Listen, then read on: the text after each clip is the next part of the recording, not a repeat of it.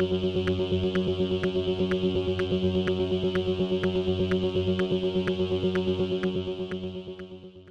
y caballeros, bienvenidos a 10 a 15, un podcast donde sala de películas y series en un lapso de 10 a 15 minutos. Yo soy Ángel y en este episodio doble tanda voy a estar hablando de The Drop y de Sick. The Drop está disponible en Hulu, mientras que Sick está disponible en Peacock. Así que setback, relax, que 10 a 15 acaba de comenzar.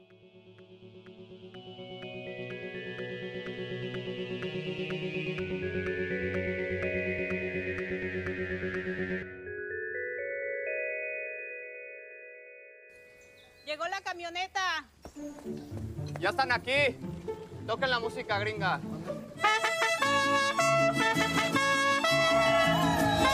so great to get all the friends back together. You're not wearing shoes. No, I'm wearing shoes. Could you just grab her for just one second?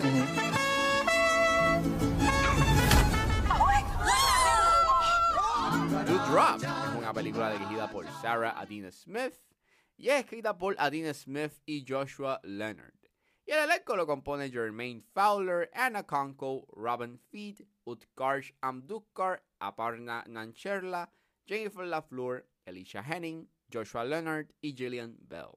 Y básicamente en esta comedia cringe, una pareja casada se enfrenta a una prueba matrimonial cuando uno de ellos deja caer a un bebé durante una boda en una isla tropical. Por lo menos le doy crédito que esta película sabe lo que es, así que cool. Este, eh, Sarah Adina Smith ha hecho varios proyectos, eh, pero yo no he visto ninguno de ellos. Este, aunque sí estoy familiarizado con la película Buster Smile Heart, que es como que la más conocida de ella. Eh, la he visto en el catálogo de Netflix, no sé si todavía está, pero hubo un punto en que esa película estuvo en el catálogo y llegó a ser varios episodios de la serie Hannah, que está en Amazon Prime.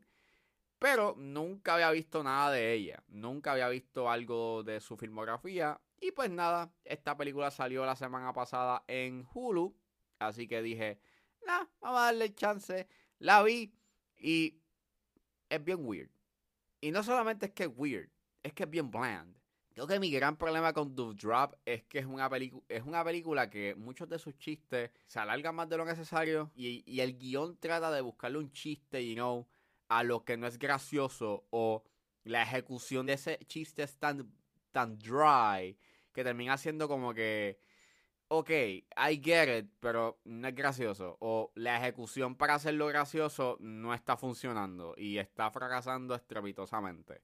Que otro chiste que está medio gracioso, pero es como bien esporádico. Pero, como siempre he dicho, la comedia es bastante subjetiva. Maybe la situación y las, y las interacciones para, lo- para otras personas puede ser gracioso, pero para mí yo no la encontré funny. Tampoco ayuda que los personajes no son agradables, son bastante unbearable y son bien estereotipados. Tratan de hacer una sátira como que a la clase media alta y a los incels, pero es como bien cringe.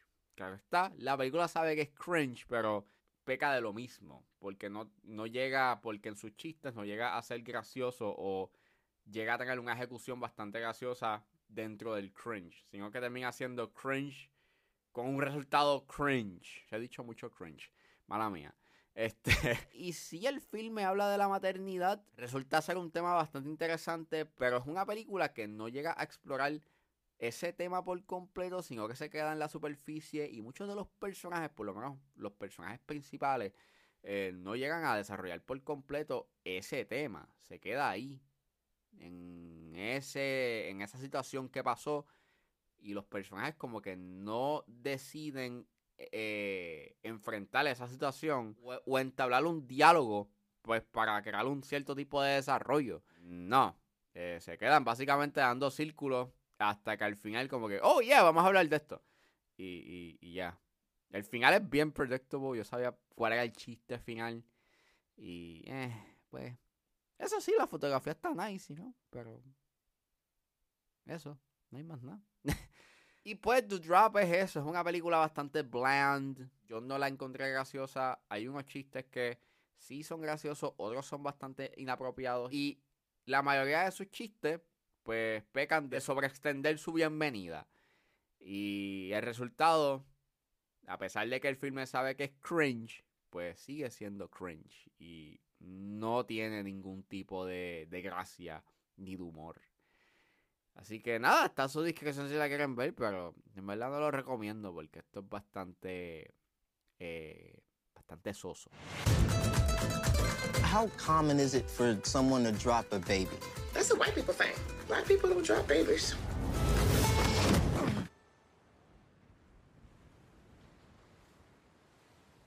Y saliendo de The Drop, ahora vamos a hablar de Sick, que está disponible en Pico. Where's your mask? This isn't a vacation, it's a quarantine.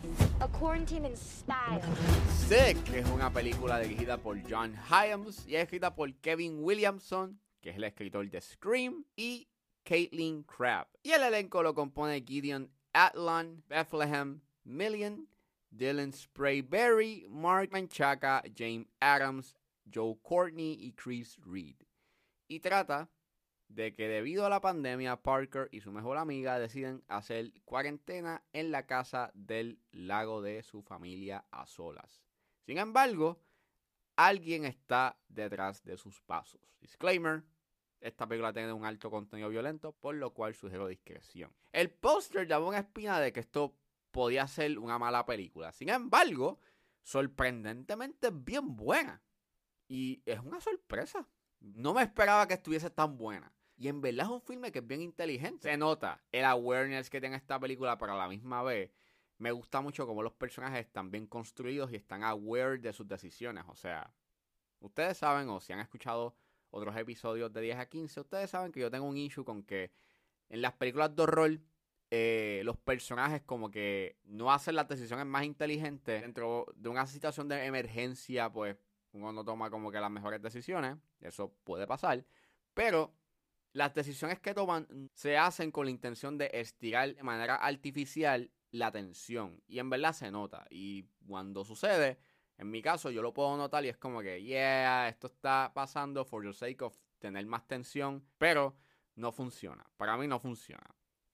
Y aquí por lo menos sus set pieces son bien buenos y se los gana. O sea, establece buenos set pieces de tensión y funcionan a la perfección.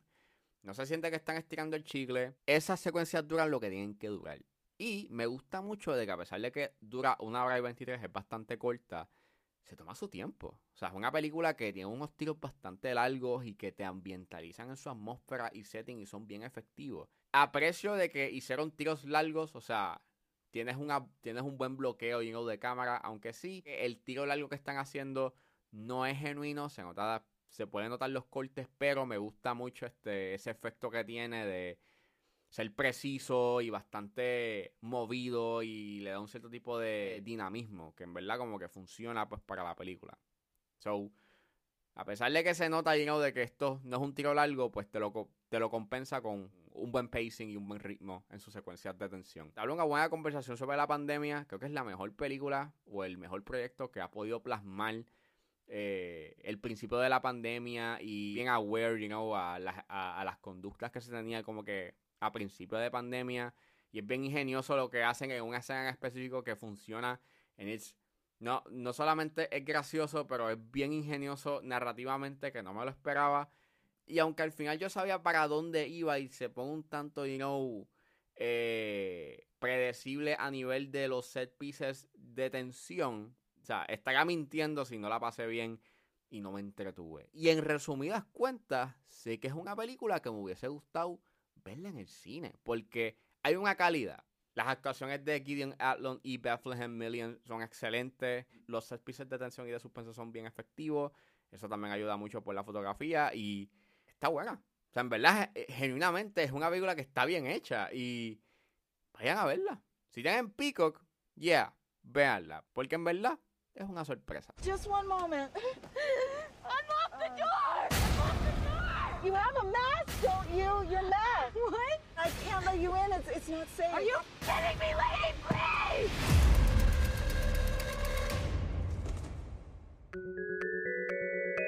Bueno, eso fue todo en este episodio de 10 a 15. Espero que les haya gustado. Suscríbanse a mis redes sociales. Estoy en Facebook, Twitter e Instagram con Recuerden que con un solo dólar puedes suscribirte a mi Patreon y escuchar los episodios del podcast antes de su estreno. Me pueden buscar en la plataforma como Ángel Serrano o simplemente escriban patreon.com slash 10 a 15. Me pueden buscar en su proveedor de podcast favorito como 10 a 15 con Ángel Serrano. Gracias por escucharme y nos vemos en la próxima.